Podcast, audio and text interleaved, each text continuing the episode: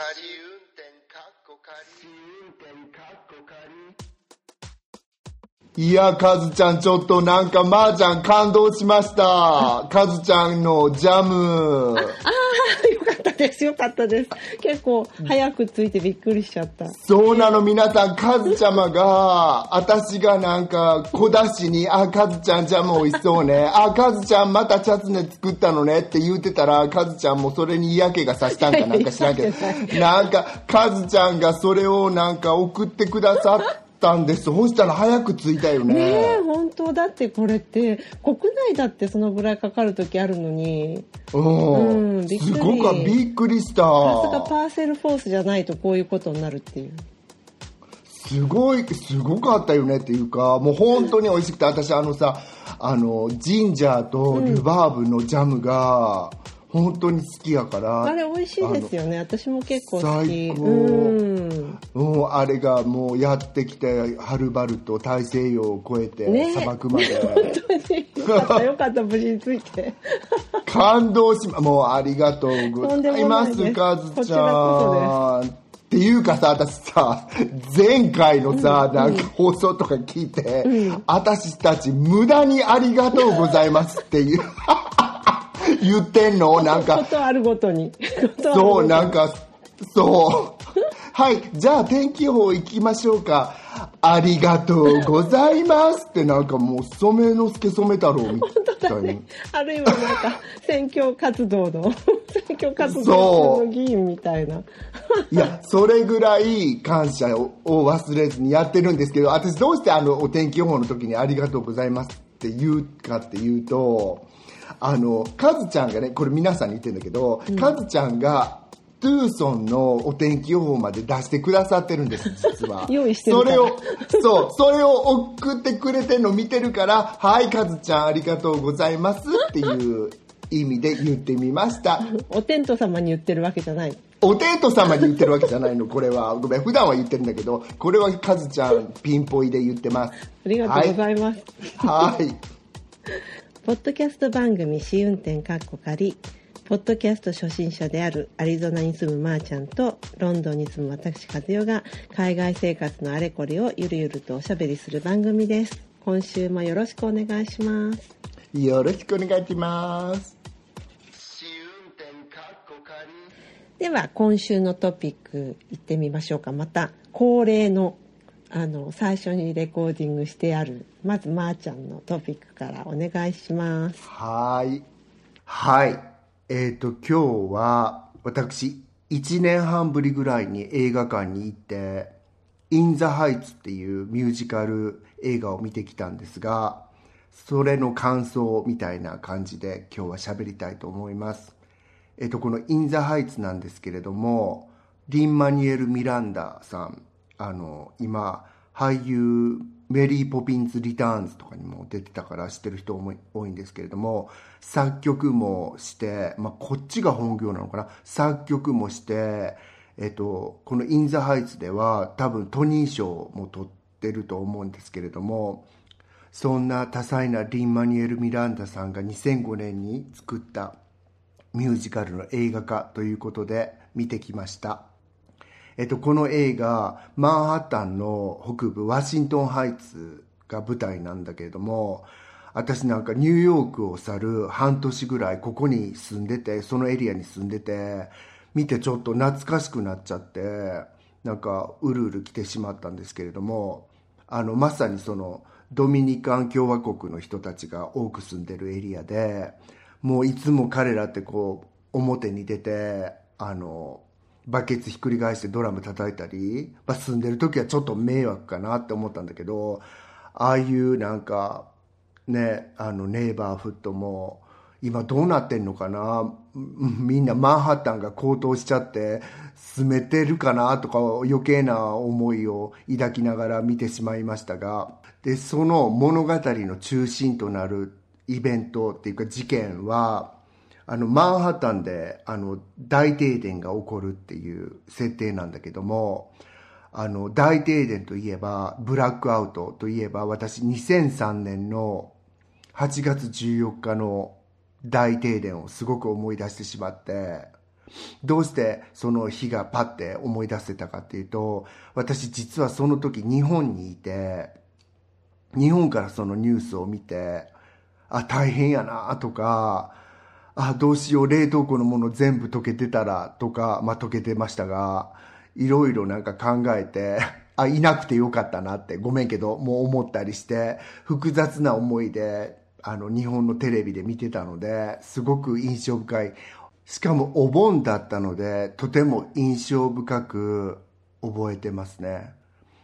ちなみにその10ヶ月後、マンハッタンではすごくベイビーブームになったらしくて、まあ皆さんやることない時はやること一つみたいな感じなんでしょうか。ええで、このブラックアウトを、あの、そのブラックアウトとは言ってないですね。あの、登場人物とか結構新しめの iPhone 持ってたりするから、あの、あの2003年のブラックアウトとは言ってないとは思うんですけれども、その停電を、あの、中心として物語が、あの、展開するっていう感じで結構良かったです。そこは。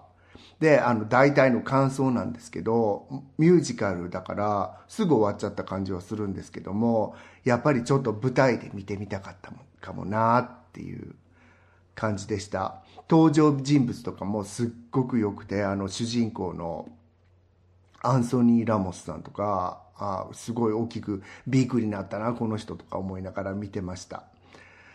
ちなみに、私の友達で、何人かミュージカルは、ちょっと恥ずかしくて見られへんわっていう人がいるんだけど、私にしたら、え、なんで？こんな素晴らしい芸術もなかろうがって思ってたのに、このインザハイツで、そのこっぱずかしい指数を指す針が、ちょっとだけ右に触れたかなって思っちゃったんです。原因なんかわかんないんですけど、多分大画面で見たからかしらっていう感じかないや、わかんない。えっと、皆さんどうですか？ミュージカル大丈夫ですか？カズちゃんだ。あ、うるさい。ゴミの車がうるさいということで、ゴミの車がうるさいので、カズちゃん、お渡しします。そんな感じなんですけど、カズちゃん。すごい面白いなんかミュージカルあでもまー、ちゃんこれ映画館に見に行ったのすごい久しぶりって言ってたよねそう。これがで第第1本目そのパンデミックそうなんです。パンデミック後第1回目で、もうみんなその時、インザハイツのことを盛り上がってたから、もう予約しないとダメだわって言ってみたら、ほぼ貸し切りだった。え本当？え予約しないで行ったの？予約して行ったの。わざわざ予約して行ったのに、なんか行ってみたら、本当に、あの、15人ぐらいしかお客さんいらっしゃらなくて本。そう、私らい大きい映画館？結構大きい映画館であのレトロのなんか名画館みたいなのがあるんですよ、あこの街。本当？うんうんうん。そこにいたんだけど、うん、あの予約するときにあの席パチって押したら左右の2席とかがバッて埋まる感じだった。あのその席をくっつけて座らせないようにする仕組みができてた、あ私じゃなくて友達がやってくれたからそれは見てないんだけども、うん。うんなんかでももうどこに座ってもいいですよみたいな感じだった。もうあの 空いてるから。アッシャーのお姉さんが、うん、でもやっぱりさミュージカルってミュージカルとかオペラって、私はやっぱり舞台で見るのが好きだなって思った。あねなんか特に、ううんんミュージカルとか私も映画映画よりもやっぱ舞台の方がいいな。そうやっぱりあまりにもさなんか映像がダイナミックだとちょっとなんかししらけてるって言ったら作ってる人に悪いけどさなんか、うん。わかるでしょ？なんかそういう。むずかゆい感じ。むずかゆい感じだし本当にさやっぱりその街で撮ってるわけだから、でしかも私その辺に住んでたからさこっちに引っ越してくる前に、えこんなにみんなが踊り出したら困っちゃうなとか。い うのも考えながらなんかああ嫌だもう年取るって嫌。なんかその世界に入り込めない自分ってすごく嫌。もう嫌。ええーそう。私なんか若い時の方がミュージカルって苦手でした。あそうかもね。うん若い時にはなんかやっぱりちょっとこうとんがってるところもあるし自分自身もなんか、え、こんな街で歌ったり踊ったりしちゃうわけみたいな。はみたいな。そうで本当にさその嫌なとこをさ非常に細かいところまでアナライズする私の友達とかいてさね ね喋っててさ、いきなり歌い出すのってさ本当あんなのさ正気で見れなくない？って言ってる子とかいて。なんとなく気持ちわかるんだけど。なんかミュージカルセラピーっている人いるみたいって思いました。ミュージカル、セラピー？うんミュージカルを恥ずかしがらずに見るセラピなんか、結構あの、お金のかかるセラピーな感じすー。る。すごい、もう、ああまたとあるミュージカルを見せられるの、そこ行ったら。で、恥ずか、恥ずかしくなくなるまで。麻痺するまで。麻痺するまで見せられる。いやーまあ、そんな感じでした、若津ちゃん。面白かったです。はいありがとうございました。はい。じゃあ今度は私の方行っちゃっていいですか？行っちゃって行っちゃって。はい。じゃあ私の方の、あの、レコーディングしてあるものもぜひ聞いてください。はい。え今週の私からのトピックは、えっと、このポッドキャストでも時々なんかちょっとこう差し込ませていただいている私の趣味である家庭菜園について、えーイギリスの家庭菜園についてお話ししたいと思います。えーイギリスの家庭菜園っていうのは、えービクトリア朝時代に始まったって言われてるらしいんですけれども、えっと、未だにその当時の、えっと、一区画のサイズっていうのはその当時のものが踏襲されていて、だいたい、えっと、10メートル ×25 メートルが一区画とされています。だからまあだいたい、えっと、スイミングプールぐらいの大きさですかね。日本でいう、日本の、あの学校のプールとか、そんな感じの大きさだと思います。それで、あの、私が、あの、借りている家庭菜園も、その、えっ、と、一区画10メートル ×25 メートルが、だいたい210ぐらい集まっている、かなり大きなところで、多分ロンドンの中では大きい方に入るんじゃないかなと思うんですけど、えっ、と、実に本当いろんな人がそこで畑を借りていて、うんと、日本人も、まあ、私がそこを借り始めた4年前は私だけだったんですけど今では私を含めて4人ぐらいいます。で他にはイギリス人ももちろんいますしギリシャ人とかイタリア人とかアイルランド人とかえっ、とちょっとこうオリエンタルな感じの他の中国の方かな香港の方かなっていう方もいるし、うん、あの国籍もまちまちでそうなると育てている野菜もまちまちで、えー、と人のその何を育ててるのかなっていうのを見るのがとっても楽しかったりします。えっ、と私のその借りているプロット区画っていうのはあのもともとアイルランド人の女性が持っていたところなんですけどうちのそのお隣さん片側のお隣さんもアイルランド人お向かいさんもアイルランド人であのアイルランド人の持ち主さんっていうのがかなりうちのあの菜園は多いんですね。で彼らはなんかこう小さなコミュニティを作っていて小さなっていうか大きなっていうかお互いにかなり助け合ってあの耕し合ったりとかそういうふうにしてあのややり合ってるみたいなんですね。でなんかあの私のえー、とうちの区画も知らない間に芝刈りしてくれてたりとか結構そういう恩恵に預かっていてありがたいなと思ってます。でこのなんかアイルランド人のコミュニティを我々はなんかマーフィアって呼んでるんですけど、まあアイルランド人に多い名字のマーフィーから来てんですけども、えーうちの夫の両親がアイルランド人ということもあって結構なんか興味深い思いで皆さんと仲良くさせてもらってます。で、えっと、私の友人が畑に来て結構うまいことを言ってたんですけど、このみんなの畑で何を作ってるのかなってこう見る、とっても見るのが楽しいって話をさっきしましたけど、それはちょっとこう、人の本棚を覗くような楽しさがあります。例えばギリシャ人とかイタリア人とかだとイチジクの木があったりとかブドウを育ててワイン作ってたりとかでイタリア人の方はやたらとトマトがもうあの50個ぐらいトマトを植えてたりとかでアイルランド人だとまあ言わずと知れた一面じゃがいもみたいな、まあ、日本人でいうところのあのはお米育ておこ一面お米みたいな一面おこ稲作みたいなそんな感じだと思うんですけどそういう面白さがあります。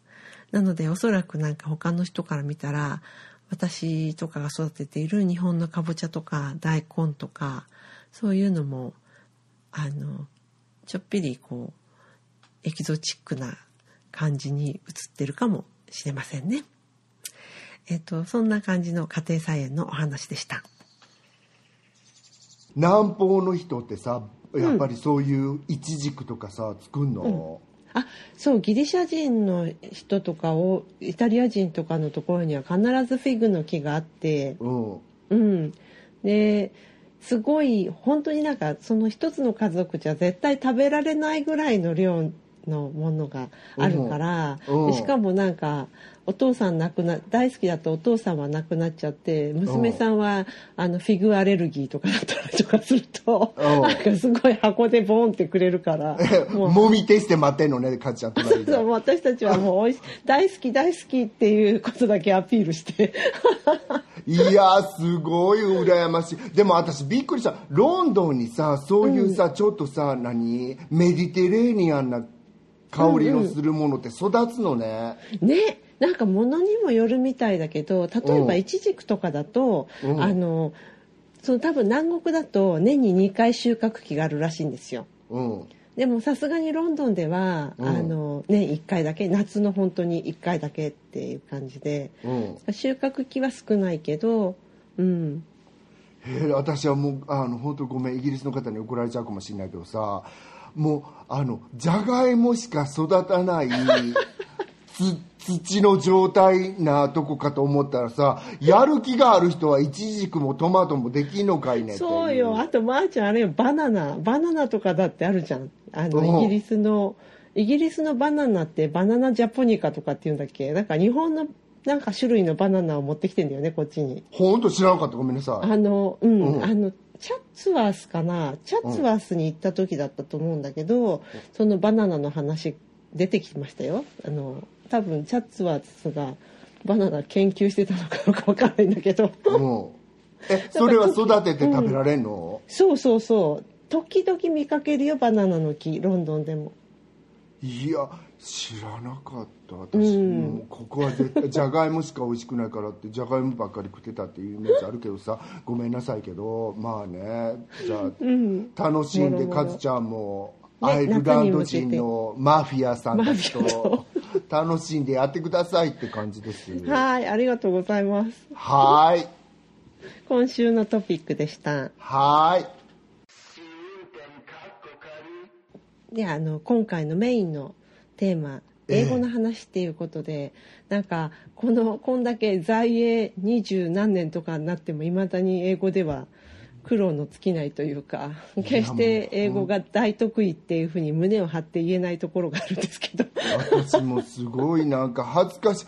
こんなさ英語が喋られないさ私のことね人が英語トピックで一体喋っていいもんだべかって感じよなんか逆に何が難しくて何ができないかっていうことの方をあそれなら大丈夫。ねはなあの話していけたらいいかなって。なんかお。あのもちろんそれはなんかあの日本にいた時に比べれば全然違いますけどその,、うん。その時と比べればね。うん。うん。だけどあれですよね。私の場合はあれかもしれない。あの仕事で使えるようになるまでは結構本当数年を要したかもしれない。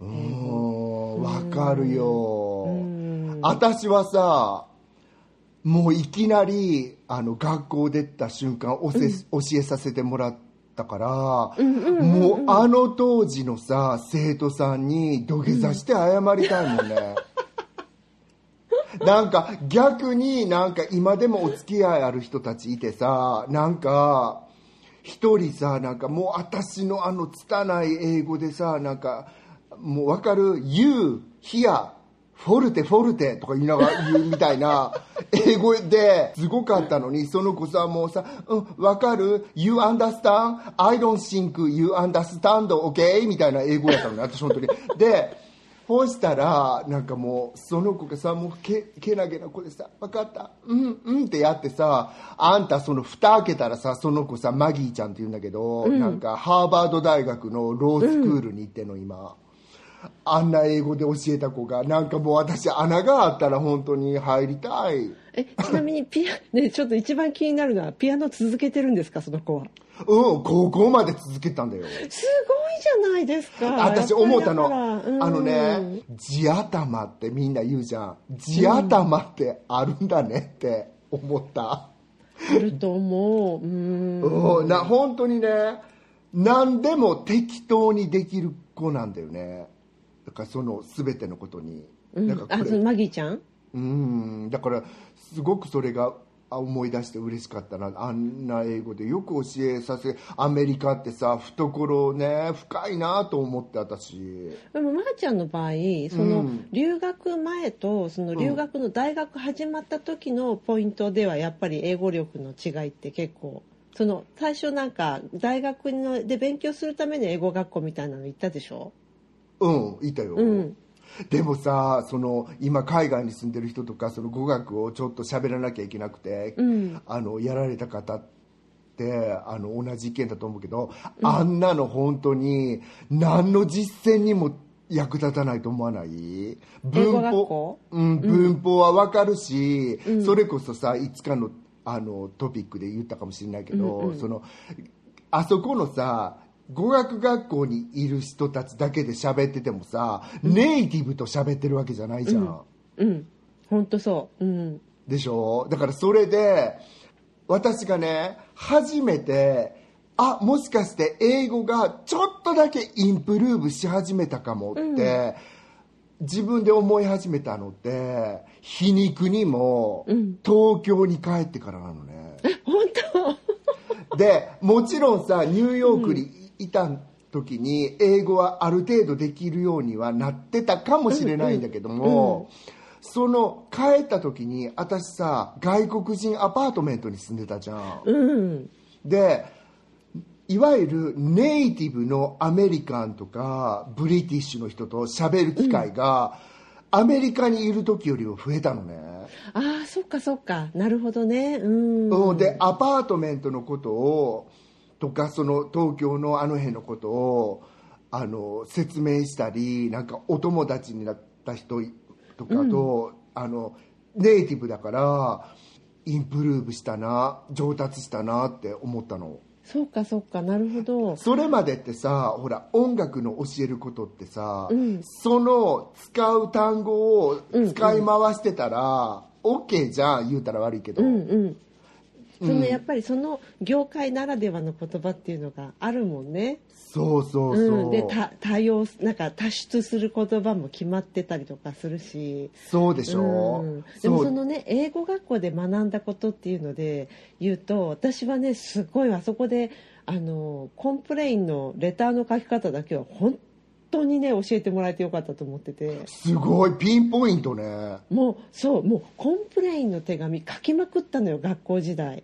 なんか多分あれ何かの私ケンブリッジ英検を受けるコースにいたっていうのもあるけどおそらく英検の課題作文の一つみたいな中に入っていたのかもしれない。だからなんかもう嫌っていうほどコンプレインの手紙書きまくったのねその学校で、うんだからもう私すごい得意だもん。多分うちの配偶者より私の方が complain の手紙書かせたらもううまいと思う。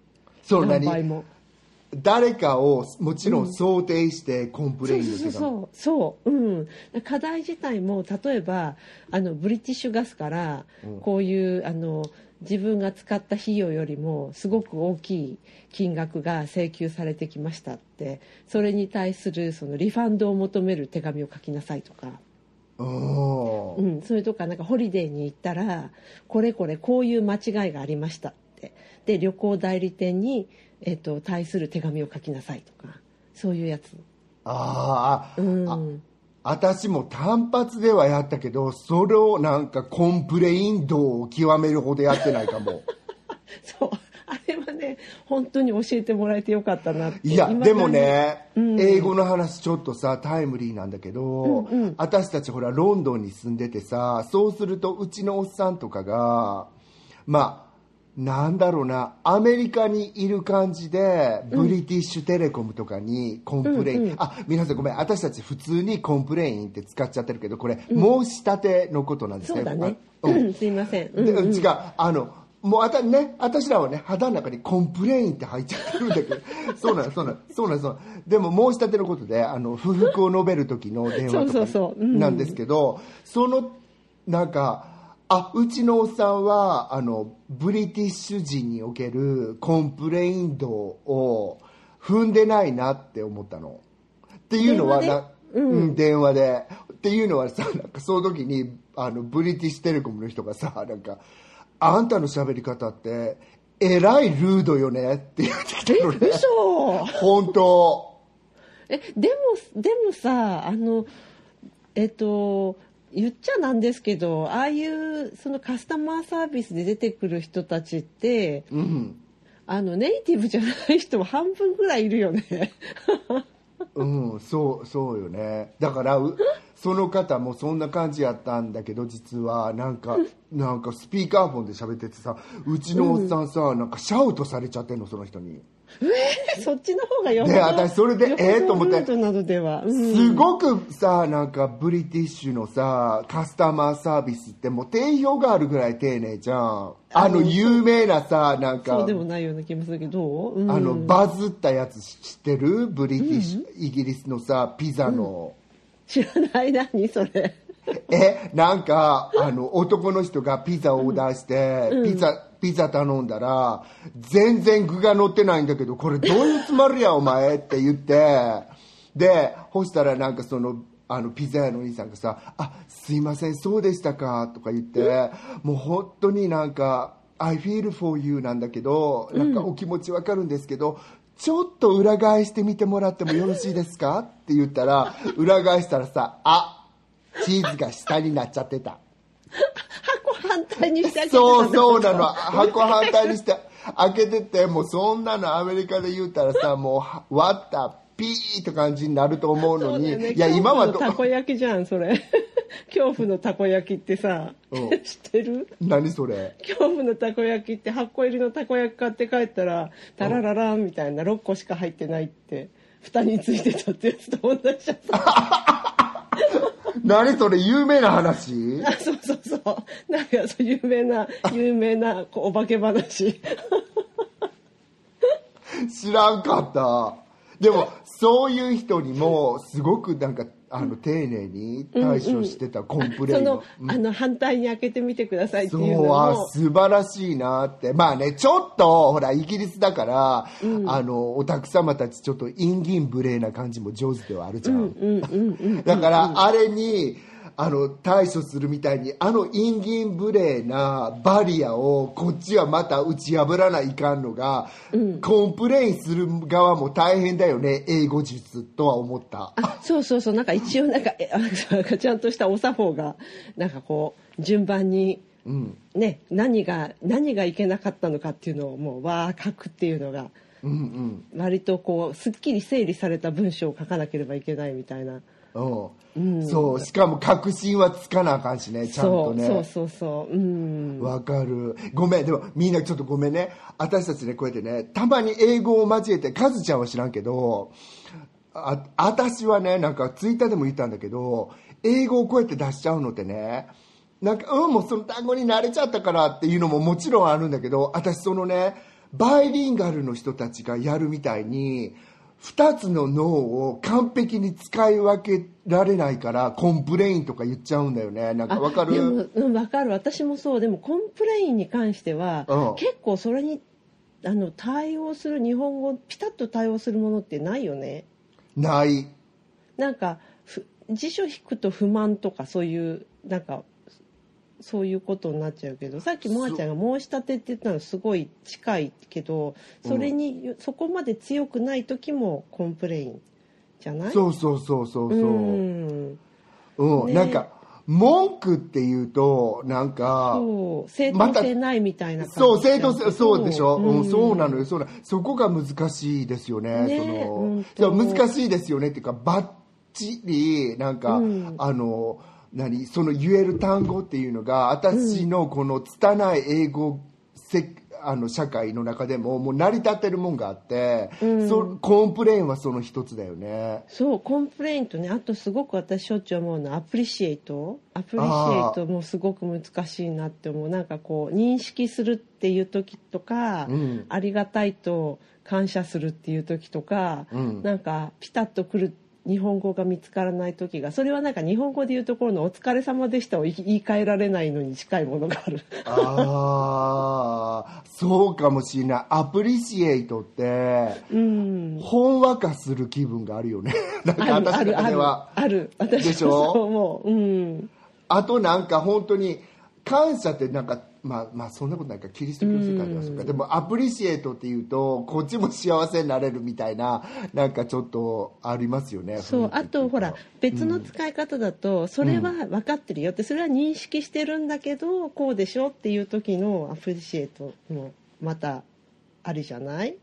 ああそうだよね。ね？ううん。んそのなんかこ物事の価値は、うん、そのなんか大変さとかも分かるんだけどとかそういう時とか。ううん。ん結構分かる。難しいなって思っちゃう。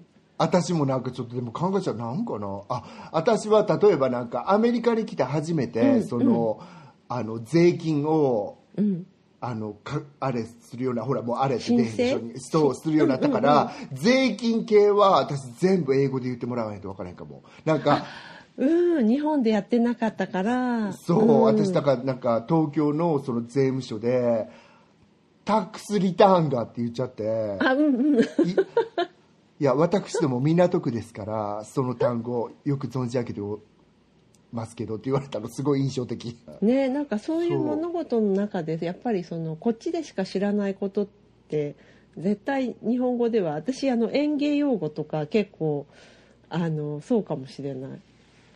あそう日かもしれ本で、うん園芸とか全然してないからそうだよね。うん。いや私はとりあえずなこういう感じかなってわかるけどうん。でもそういうことすごく多いよね。だから私さ英語の話でやっぱり最たるもんっていうのはこんな拙い英語でもピアノ教えてるからいきなり日本の方に日本語でピアノ教えるっていうのがものすごく戸惑うの。日本語の方がもちろん得意なのに。これ自慢してんじゃなくて。うん。わわかるでしょ？なんかこのオケージョンではあオケージョンつっちゃった。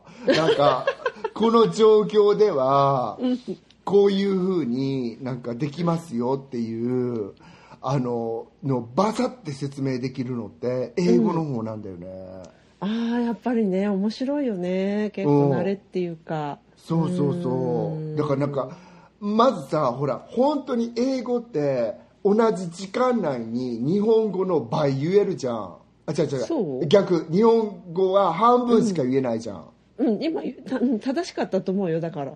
日本語。英語は倍言えて日本語は半分なんでしょ。うん。そう。当てた？正しかったと思うんだけど。ごめん。う んそれそれの正当性はまだ私の頭の脳の CPU があそっちそっちが信憑性がなかった？そうちゃんと理解してなかった。なんかあの、ん背筋伸ばしてちゃんと座ってねって日本語で言わなあかんのに、Can you sit straight? ってもうすぐパッて言えるじゃあんね。そういう意味か。そうか。なんそうかあとやっぱりさ俺日本語って手この子にこの言い方したらきついかなもって考えちゃうし。うん。オブラートに包む言い方とか、そうそそううそう。そういうことね。そう。うんえでカズちゃんとしてはさその英語をいわゆる初めて英語に対して真剣にやり始めたのっていつ？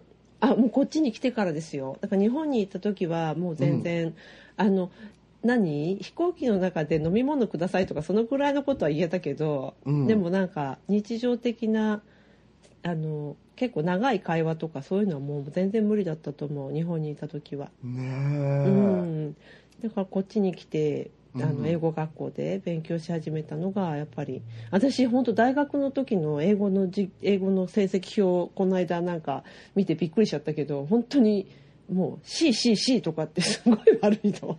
うん。いやあ私もなんか高校の時の英語の成績が最悪に悪くてもうなんか記憶力なんか全くないもんだからあのさ品質問題集とかなんてもう経も覚えられへんかったし、なんかああとなんか私ってやっぱりなんていうのかしらね。なんかこうこういうおたお堅いなんか感覚的にね皆さん違うかしらねって思うんだけどなんか感覚的にこういうお堅い英語ってネイティブの人たち本当に使ってんのかなって思いながら勉強してたの。ああ日本で教わる英語？そうそうそうそうだってえらいさ難しいでしょ英検の問題えらい難しいじゃん。ほんでああいう、なんていうの？難しいことをネイティブはしてますっていうふうに考えてたわけ、でも、私らって多分ネイティブ並みに実は喋れるぐらいの語彙ってそんなに足りへんわけじゃないと思うわけ、うんうん。多分そうだよね。だって普段品質する単語なんて限られてるもんね。生活の中で。そう。うん。でも私のさ友達のさあんまりこれ言われへんけど、まあ、アメリカのい、日本のいい大学出てアメリカのいい学校に行った人ってもう逐一いわゆるビッグワードを使うのね。なるほど。フレーザルバーブとかを使わないでもうそれに当てはまるう。んななんかシラブルがいっぱいの あの分子分なんていうんだっけあの あの、わかんない。ビッグワードでしょ。だからすごく、うんビッグワードね。うん。う。んそれを使うからなんかうちのおっさんとかはなんかどうして彼ってああやってビッグワードばっかり使って喋んのって。あんな単語本当にあんまり使わへんよねっていうような単語を使うのね。日常では会話で。そうだから気がする。うん。でそういうのを結構さやっぱり覚えさせられてそれはそれでね私あの日本の英語教育ちゃちゃむちゃに言われちゃってるけどそれはそれで絶対必要なことだと思うし、覚えるんだったら覚えた方が絶対いい,、うんうん。こいいことじゃんでももうできればできればそのビッグワードの前にもうちょっと砕けたあの日頃使っている、うん。あの言葉を教えてくれたらよかったなとは思わない？思う。ねそれしてくれたらすごいなんかもっとみんな取っかかりやすいし、うん。うん、もうちょっと身近になったような気がするんだけどうん。英語が。ほんうん。うん。だ本当に身近なあのに使ってることだからなんかもちろんさイディオイディオムとかはさすごくいっぱいあって、でもイディオムが分からんかったとしてもイディオムなんてさ日本のイディオムだってすごく難しくてさ私のさね。イタうん。イタリア人の友達とかさ日本ペラペラの「今のどういうことですか?」って聞いてくるのね。聞きゃいいじゃんねとか思うわけ、うんうん。でもその必要なんてやっぱりさ今のってどういう意味ですか？って簡単な英語で聞ける技じゃない、英語それ本当そうだと思う。分からなかった時に聞き返すだけのスキルっていうのがすごい重要だよね。そう。うん。それってどういうことですか？っていうふうにあのそこの会話を変なふうに持ってかへん程度にうんうん。聞くスキルっていうか、まず聞いてなかったらそれがさイデオムかどうかって分からへんからそう本当そうだと思う。うん。うん、すごく大事やと思うけどそのでも、うんうん。うんそうだよね。あごめん。あのまー、ちゃんが今言ってたそのビッグワードをすごい使う方の話で思い出したんですよ。なんかあの前えっ、とまあ日本の大手新聞社のうんロンドン支局長の方と、うん。あとこちらのイギリスの割とあのビッグネームのジャーナリストその、うん。ニュースとかのあの帯をやってるようなあの、うん。キャスターっていうか、まあ、ジャーナリストかの2人が、えー、とパネリストとして立って、うん。で日本のその東北の震災の時のことについて話すっていうそういうなんかイベントがあって聞きに行ったんだけど、うん。その英国人のジャーナリストさんの言うことはもうすごい分かりやすくてでなるほど、へーへーへーって感じで聞いてたんだけど、うん。その日本の大手新聞社のロンドン局長の方の言ってることがさっぱり分かんなくて。うん、英語で？英英語で英語で,、うん。うん。でその理由っていうのがやっぱビッグワードだったと思う。そうなの。もでもそれすごくさ、なんかティピカルだよね。そうなの。そうなの。それでねなんかあのすごい誤解を恐れずに言えばっていうか、まあ、誤解も下手くれもないんだけど、その方のその発音自体もそんなによろしくないわけですよ。うん。そのその方のね、うん。それでそこへ持ってきて多分部下の人が作った多分、ビッグワードの原稿を読んじゃってるから余計分かんなくなっちゃう、こう聞いてる側は。あ。あのでしかも聞きづらい上に伝わりづらくて。うん。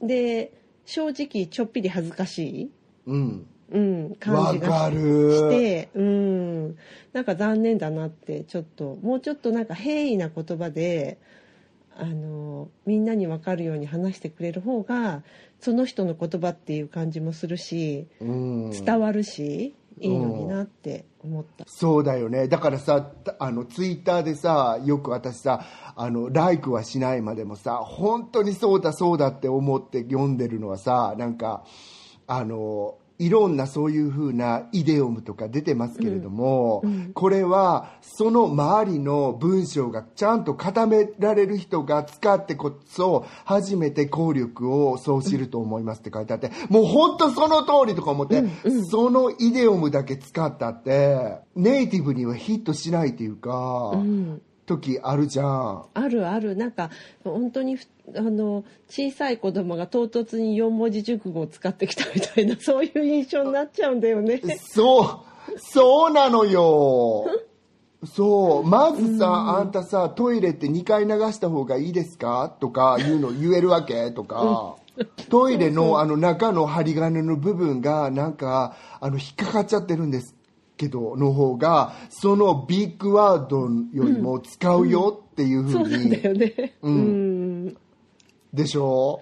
そうだからう。うん。だからもうなんか、あ、ツイッターって本当にさ、いいこと、英語に関しては、ツイッター英語ポリスも多いんですけど、あえあのそのツイッター英語ポリスって私よく知らないんだけどそれは何、その英語に関して何か言っちゃうとそりゃ違うぜっていうことを取り締まりに来るっていう感じなんですか？取り締まりに来るっていうか、私のちょっとメモラブルなやつは、メメメモラブル言っちゃったけどさ、私、私の記憶に新しいとこではさ、なんか、I'm fine なんて言っ誰もネイティブ言ってねえよっていうやつ読んだ？あ読んでない。しかもそれは正しくないよね。うん。うん、I'm fine なんてネイティブは誰も使ってないっていうことを書いた時にじゃあどういうソサエティにいるんですかっていうのを結構なんか書かれちゃって炎上みたいな感じになっちゃって。あえあそうやって書いちゃった人が、うん。えっ、と吊るし上げられてしまったの？そうそう、うん。そう。でもそれは申し訳ないけど、ん。私は書いてないけど正しくないじゃん。I'm fine って使ってるソサエティもあるし。うん。でしょ、うん。でもう最近はもうみんな言いますよ。はっきり言って。ヤングのカジュアルな子たちアメリカではさもう I'm good って言いますそう言うね。言いますが、うん。I'm fine を使うクラスターっていうのもあるからさ本当に、うん。そうそう。うん。でしょ？だからなんかあとやっぱり私が思うんだけど、まあ、その方は分かんないよ。すごく英語ができてあのこなれてらっしゃるから、ん。そんなこと言わないよっていう風な感じで言っててそれは彼は正しいソサエティにいるそれ言っても正しいソサエティにいるかもしれないけどやっぱりさ拙い人がいきなり「I'm good」はおかしいじゃん。ごめんけど。うん、だってもうあの英語にうるさい英国人とかは「I'm good」は文法的に間違いってすごい言ってくるじゃない。だって間違いだもん。でもそれはさ、ほら、今のヤングのさ、なんていうの、あの、みん口な言うよ実、ね。うん。みんな言う慣れてて、本流行り言葉として言ったりさ、うんうん。なんかさ、ねえ、なんか私のさ、ティーネイジャーの生徒なんてさ、なんか、すごいねとか言うときにさ、なんか彼女がさ、Oh my god, stop! って言うのね。絶対。そうなの？へえそう、うもう、今の子らみんなさ、すごいとか言うときになんか、あ、ストップ !Oh my god! ストップっていうの、それすごいおもろいんだけど。もうもうやめてって感じなの？すごいすそうごいそうそうそう。みたいなもういや、んそう。面白でいそうなんだ。うんうん。でもそのストップが、なんか、私みたいな、なんか、じいさんが言うたって、ひ彼らみたいにヒットさせられへんわけ。そうだよ。なんかあの高校生の女子高生言葉をねあの、うん。我々が使うような感じじゃないですか。私なんかギャル言葉をそそうでしょ？だから、そういうソサエティにいる人はなんかやめ、やめてっていう時にはストップって使いますとか書いちゃいがちじゃん。なんか 本当にツイッターとかに。だからそういうもことだよねっていう感じ？なんか言葉って、私なんかもう恥ずかしくてクールも言えないもん。クールって言うじゃんやったら。なんか我々が来た当時の若者は何でもかんでもクールクールって言ってたじゃん。ねって言ってる人もいるけど、なんかププってなんか思っちゃう。そうよね。あの私さほんなんて外国人よくねこの英語の疑問になると外国人で日本語ペラペラな人が私にどういうこと言うかみたいなのもまた見ることとかあって、私一回さなんか「あらそれあごめんくださいね」って言ったのね。なんか、あの イタリア人の子に。うん。そしたらなんか「ごめんくださいね」なんて誰も使いませんよねって言ったのねそのイタリア人の人が。私にでもごめんなさいちょっとごめんなさいちょっとよろしいかしらって言って。あなたがお付き合いしているソサエティでは誰も使わないかもしれないけど、アテクシの属してるソサエティではみたいな話になってそういうことなんですって思いました。言葉って。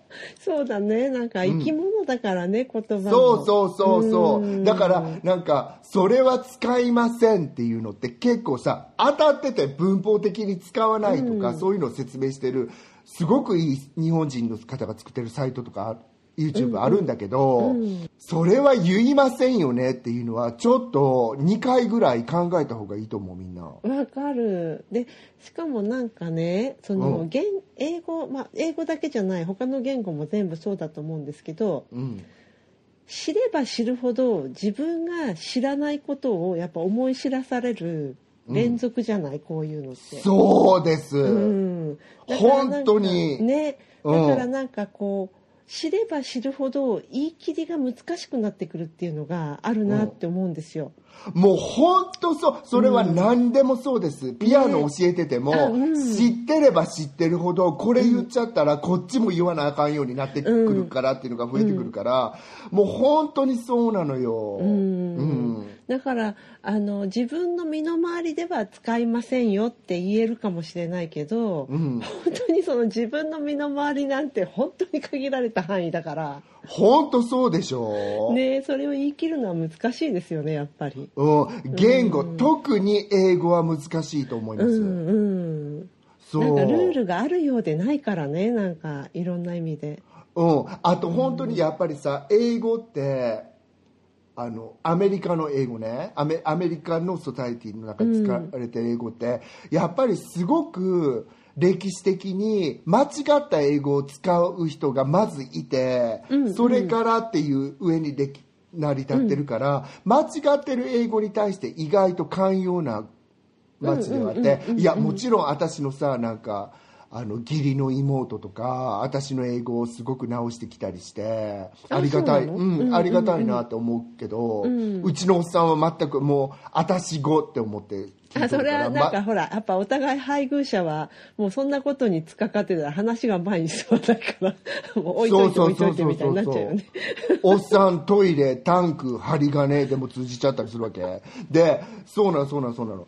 ででもあのあの義理の妹は直してくれてああ、ありがたいなとか思ってでもその場合はそういうのじゃそういう感じじゃないんだよねとか、うん、なんかあんまりさなんか英語のそのね詳しくは入りたくないけど途中で入れる「it」あの、がすごく抜けてんのね。だからすごい注意して喋るようにしてんの。そのでちょっと入れるだけでもうネイティブはさ入れるか入れへんかでさ何のこと言うてんのってなるじゃん。ああなるほど。うんうんうんうんうん。あの英語はなんか動詞が目的語を取る動詞と取らない動詞ってすごいなんかあるもんね。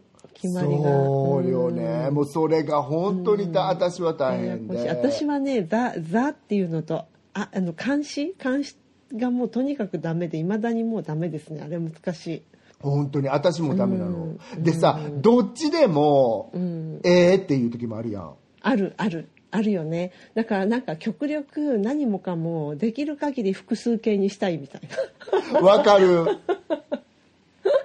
2アップルマイナス1アップルとか言いたいよね。逆にもう。あーって言わへん限り。あーってああいうの怖いからでしょできる限りそうなのよ。なんかで、しかもあの複数形にしとけば動詞に S もつけなくたっていいしみたいなそうでもその「あ」があるかないかでさ私この「あ」の話で笑っちゃうんだけどさなんかよく飲む人のことさ「ドリンクライクはフィッシュ」って言うじゃん。うんうんうんうんうん「You drink like a fish、おアルコール飲みすぎること、それを私「あ」入れんと「You drink like fish」って言うたのね。ほしたらもうまあアメリカ人のネイティブの皆さん「それドリンクライクフィッシュだ!」えそんな面白いのそれ。どこがそれ面白いの？と思って、あーが抜けてるか抜けてないかで、そげに面白かったんかとか思って、うん、外国人ばっかりの中にいるじゃないですかこ,、こっちは結構、我々は、なんか、だか。らそんなん間違っても飛ばしてくれるでしょ、だからそれが私が言ったことでアメリカってさそのいっぱい変な英語を使う人たちがいてその変な英語な、使う人たちの中でも英語っていうものを使って喋るってて、その場面を見ることにアメリカ人イギリス人もだと思うけど慣れてるじゃん、変な英語で喋っててもみんな笑わへんしさ、だからそういうのが私の英語を上達させた。まずなんかこの英語でも分かってくれる人がいたんだなっていう自信を、そういうソサエティの中でつけてきたっていう自信がある。そうだよね。なんか所詮英語って、まあ、英語だけじゃなくて言葉は全般そうだと思うけどツールじゃないですか、なんかそれが目的じゃないから、あのもしもちろん正しく話せれば正しく話せるに越したことはないけれども、伝われば目的は達成できるわけじゃない。うん、そうなの、ね。そうなの。ん。だからなんかうん。伝わるか伝わらないかの方が正しいか正しくないかよりも重要っていうのはあるよね。そうそう、もうなんかそんなん気にせず、まあ、私も動詞もいつも間違えまくって、私日本語でも時制が全くできてないから英語なんかじゃもっともっとできてなくてそう本当に英語ネタで喋ってもいいのかなっていうぐらい私本当 英語がダメやから。日本語の時勢ってでも本当にあの合ってないようなところもあるよね。英語よりも、あのルースだったりしません？すごくルース。ねえうん。うん。だってあの過去にやってたことに対しても私それ癖なんだけどそうやってやってるからとか、やってるからとかってやってたからって言えばいいとこを、ね現あの何現在形で言ってしまったり、うん、でもやっているっていうのは現在形であると同時になんていうのこれ。現在完了形だっけ？have done うん、の時もやっているだから。うん。だからあながち間違ってもいないし。あながち間違ってなかった？よかった、うん間違っていない。間違っていない、うん、だからそれもありなんですよね、そうだよね、でもさほらねなんか英語も特にそうだけどそのラテン語系の言葉って、もうさ動詞言ってそのフランス語とかスペイン語とかイタリア語って絶対そうだけどさその動詞を言った瞬間彼らの中にはさもう時系列がバーってできてあ過去のことがあったその過去のことの前のこと言ってるんだなとか、すぐ分かるじゃんあの人たち同ね士で。本当そうだよね、うん。だからそれ複数なのかあの単数なのか女なのか男なのかみたいなところまでなんかそこからもうあの分かっちゃう、そうすごさすねすごいですよね。うん、ねまたそれないもんね日本語は。うんまあちょっと話は尽きへんわ英語の数ちゃん。そうね確かに。これいつまでも喋れちゃうねなんか。本当そうなんだよ。なんかこれ視聴者様がいいの忘れちゃう。私たちのポッドキャストってさもうさ視聴者様がなんかいるのをなんか忘れちゃうポッドキャスト。ごめんなさい皆様って感じとにかく喋り続ける。喋り続けらねそうなの、うん。なんかあのねもうちょっと困っちゃうんだけど。今って私たち時間すごいオーバーですか？うん。今50 51分喋ってんの？そんなにすごい喋ってますけど私らにしてみたら12分ぐらいにしか感じへんかったでしょ今 ね、恐ろしくね、これもう明日死ぬよ、私だ、これ。そうですねこの時間このまま行っ時間の感じやったら。あっという間にね。もう人生の最後迎えちゃうよね。ほんとそう。うんえ、カズちゃんなんかメールがあったんじゃなくて、あメール読んでからそうなんですよそしたらめお便りを、うんうんはい、いいですか、お願いします。えーちょっと英語の話とは関係ないんですけれどもうん。お便りをご紹介させてください。えー、とお便りもそうなんですけど実はあのお詫びがあります。我々なんかあのポッドキャストというもののお作法に全然慣れていなくてね、うん。でポッドキャストはハッシュタグをつけるといいよっていうのをいろんな方のところから学びじゃあ私たちもハッシュタグつ作ろうよみたいになって試運転漢字過去仮カタカナっていうのを宣伝したんですけれども、あのそれをなんかちゃんと確認するのを怠っておりまして、あのいくつかハッシュタグでメッセージいただいてるのもご紹介します。えっと、はい。これはねエピソード13の習い事の回に、えっと、ハッシュタグでツイートいただいてる慎吾さんから。えっと、おイタリア語から入って韓国語へ私も同じ流れです。でこれ習い事の回で私がイタリア語勉強してて挫折して韓国語に移行したっていう慎吾さんも一緒だったみたいで、何？それってあれ？なんかさ、私ちょっと今思ったけど、旗と、うん、半島好き？あそう言われてみればそうかも。半島だねどっちも。うん。半島好きな人たちなんじゃない？お宅様たち。そうかもしれない半半島から半島へ半島から半島へって感じ。ね。そうそうそう。あそうですか新国さんはなんかその後韓国語のポッドキャストとかも教えてくださってありがとうございました。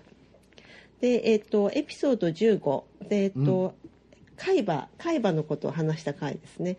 に、ポトフさんから、海馬、形からだったんだ、知らなかったってメッセージいただきましたあ。りがとうございます、うんポトフ様もうポトフ様ってねもうポッドキャスト界の吉永小百合って言われてる感じそうかもしれませんね。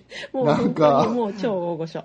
なんかいろいろ教えてもらうことばっかりで、ポトフさんのうん、ありがとうございます。もしかしてさ、ちょっとメンションしてくださったから、私たちのさ、視聴率が増えちゃっていうのもあるかもしれないから。あのそうかも再生回数がぐぐっと増えたのは、もしかしたらポトフさんのおかげかもしれないです。ポトフさん、ありがとうございました。ありがとうございました。じゃあもう一つ今度はダイレクトメッセージでいただいたものをご紹介していいですか、はい。えっ、と冬子さんからです、えーいつもお二人のラジオを楽しみにしています。初めてお便りを出します冬子と申します。私は、えー今日本に住んでいますがアメリカに住んでいる夫と住むため半年後に引っ越す予定です。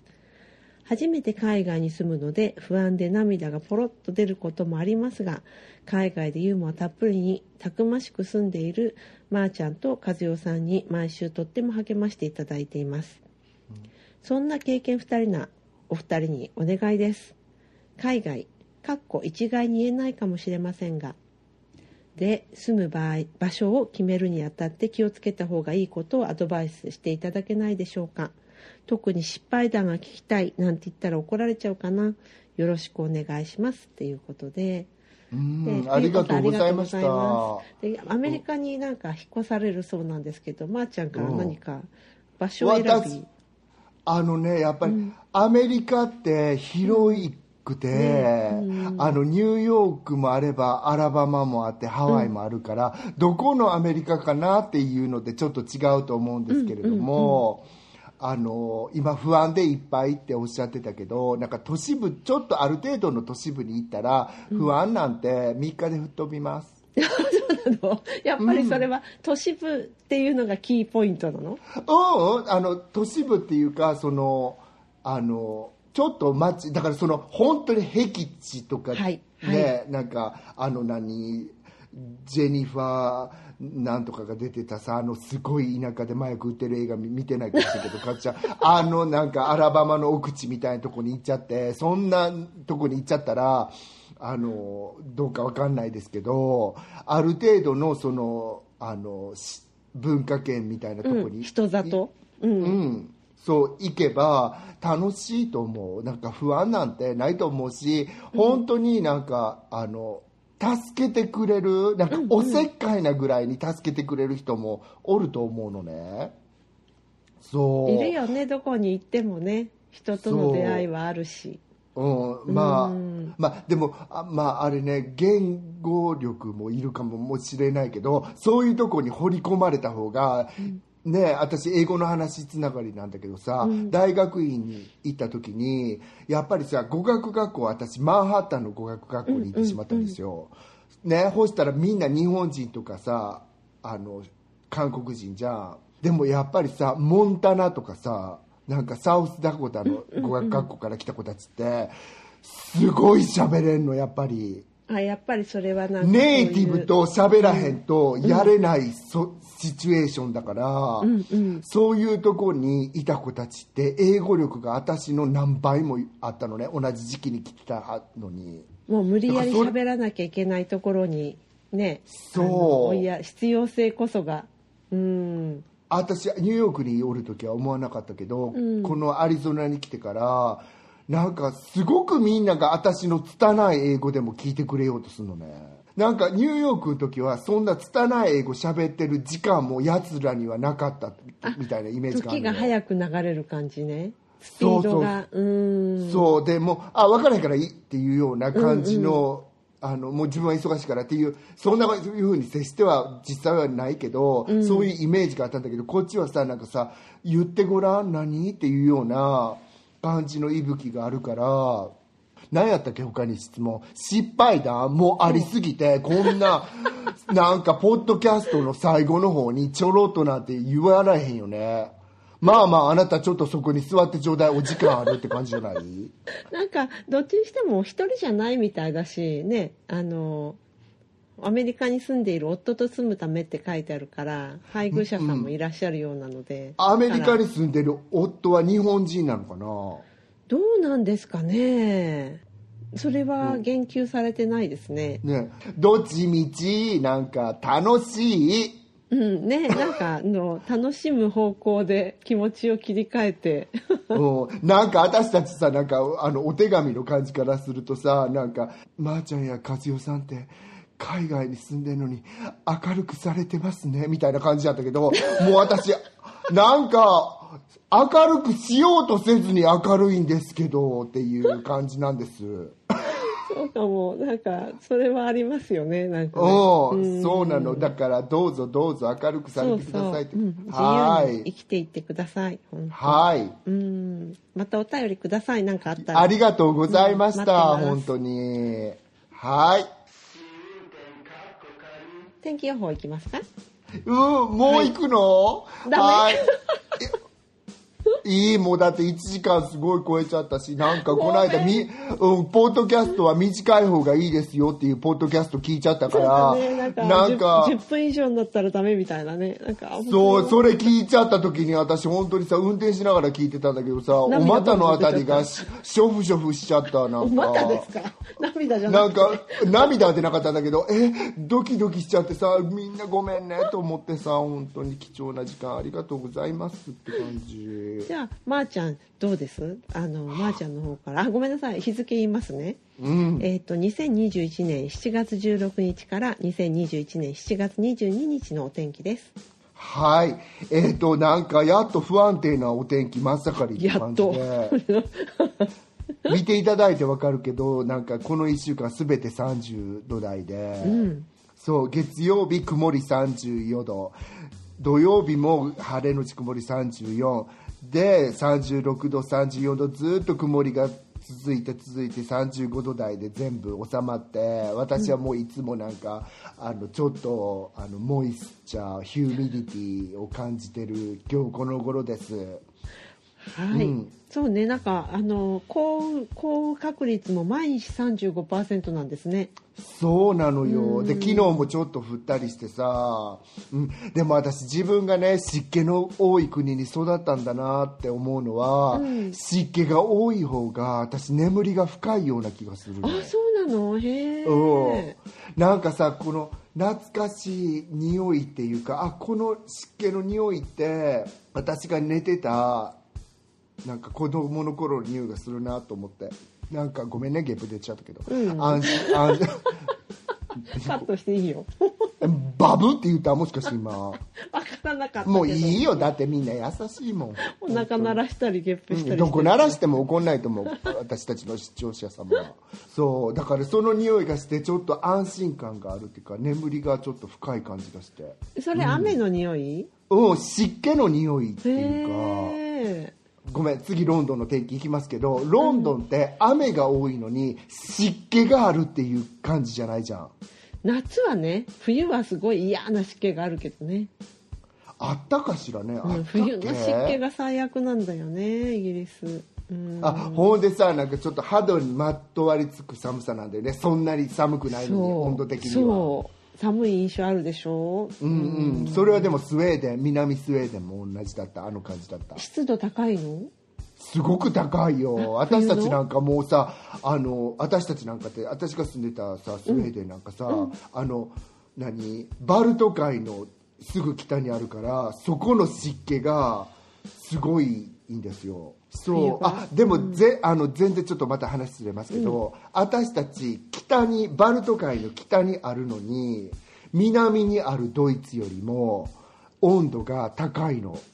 あなぜか知らんけど。言ってたよねなんかね、そう。それが不思議でみんなさ本当に何回言ってもさうちごスウェーデンだけど極寒じゃなかったんだよね、スウェーデンだけど極寒じゃなかったんだよねって言ってんのになんかまあまあそんな寒くて暗いとこからわざわざってそれごめんなさい暗いしか当たってないですから 別に寒うん別に寒くないからそんそこまでと思って。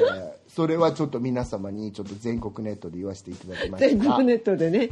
うん、ごめんなさい。はい、かずちゃん、ロンドンのお天気お願いします。はいでロンドンのお天気なんですけどこれまた気持ちよく上がりきらない感じの、えっと22度から24度の間を行ったり来たりっていう感じで、うん。で、えっと最低気温も14度から16度の間を行ったり来たりで毎日曇ったり晴れたり雨降ったりの連続っていう感じで、まあ、変わり映えしない、うん、今週も来週も一緒だなみたいな。これはもうさ、夏が終わりつつあるっていう感じ。あもう言わないで あ、言っちゃった、私が。ごめんなさい。これ夏が終わりつつあるっていう感じ？ね。もうこれから一花咲かせてもらわないとトマトが赤くならないしみたいな感じなんですけど、うんうんね、どうなっちゃうんだろうあ、やっぱりうそうなんだ。トマトさんはイタリアに帰りたいって言ってる感じ？じゃあ。今年はそうかも。去年とかはすっごい良かったけどね、うん。うん。いやそれは何？あの、やっぱり火の光がいるっていうことね。温度ですね基本は。日の光ももちろんいるんだけど、うん。一番大事なのは温度で。で、うん。あんまりにも湿気が高くて生ぬるい日が続くと病気が蔓延しちゃうんですよ、うん。トマトは。うん。うん。うんで大抵その病気が来るのってあ夏の終わりぐらいなんだけど今年なんかはもう早い早くから来始めじりじり来てる感じがあって、うん。うん、なんかは実が緑のままもう抜いた抜いたのもあるいくつか。あ病気が来たって思って。それはもう何？どの状態であの栽培してもうん。食べられない感じ、それはなんか例えばねもう取り除かないと隣り合った土を伝って他のにも感染しちゃうし、うん。うん、触れたらもうそれでこう自分がその葉っぱに触った手で別のに触ったらそれも感染しちゃうから、うん。だからもうもう根こそぎ取ってビニール袋に詰めて捨てるっていう感じでもさ植物にさ従事してる人たちってさそうなんだよね。なんかこれを生かすためにこれをバッバッバって私もさ自分の家のプラントさこの間さ友達が来てさあこういうのはもうねあの育ってないから歯がこうやって出てんのにさあこれはもうバリバリバリとか言って私さ死にそうになってあーってなって。うちの子って。うちの子の手足をもがないで この鬼とか思いながらでもそれしたらやっぱりさ違うところがすごい綺麗元気になってきてさうん。そう、ね。あそういうもんだなって思ったよな。そう、ん。もう無情なまでに。無情なまでにね。すあの人たちは厳しい世界に住んでるからねじょ動物と植物は。そうそう本当そう。ね、うん、ね自思いました。はーいそしたらエンディングいきましょうか。お願いします、はい。もはいもう。う もうちょお願い。もう。いきますエンディング。はい。ポッドキャスト番組試運転かっこかり第17回はいかがでしたでしょうか、えー気に入っていただけたらお使いのポッドキャストアプリからフォローサブスクライブをぜひお願いいたしますえっと、番組では皆様からのメッセージをお待ちしております紹介欄にあります番組のツイッターアカウント「え試運転 K」までお寄せくださいいただいたメッセージは番組内でご紹介させていただくことがありますので、ツイッターアカウント名を伏せたい方は、匿名希望やペンネームなどを添えてください。ダイレクトメッセージも大歓迎です。じゃあ次回のテーマはその2でいいのかな？うん。英語と SNS と私。すごく面白いねそれ。いきますか。なんかもうその辺を転がしてればなんか視聴者様が喜んでくれる？なんかすごく便利。ダメまー、ちゃんそういう安易な安易な発想はああダメなの？ダメなんか私なんかこれ これだけ出しときゃ喜ぶみたいな。本当？なんかそんな安易なでもダメ？でもそのテーマを深く掘り下げて。深く掘り下げた。深く掘りもうあ私はもうあんあんセックス特集みたいにセックス特集出さないだけまだいいかなって思う調子で喋ってて。だから安易でもない。そうね。でも本当そうね。でもその話って盛り上がるかも。そうね。そうかもしれない。じゃあ行きましょう。それいいアイデアだと思う。いい？うん、だはいえっと次回のテーマは英語と SNS と私です すごい。第18回目ってこうなってくんのか。まあそうね。次第18だもんね。早い。本当よくねこんなになんか続いてる。そう2つの季節がもう。2つの季節？えそれどころじゃない？え3月からだよね始めたの。そう春夏あごめん。私さもうアリゾナ3月から夏やったからま また夏でまた夏。あごめん違うのよね季節が。ごめんごめん。ごめんごめん。夏から始めてまた夏ですっていう気分してた。ちょっとごめんなさい。あそうですね。本当に。ひ他の人のさなんか気象情報忘れちゃったよ本当に。うん。失礼しました。は ということではい、はい。えっと今週も最後まで聞いてくださってありがとうございました。また来週お会いいたしましょう。ごきげんよう。さよなら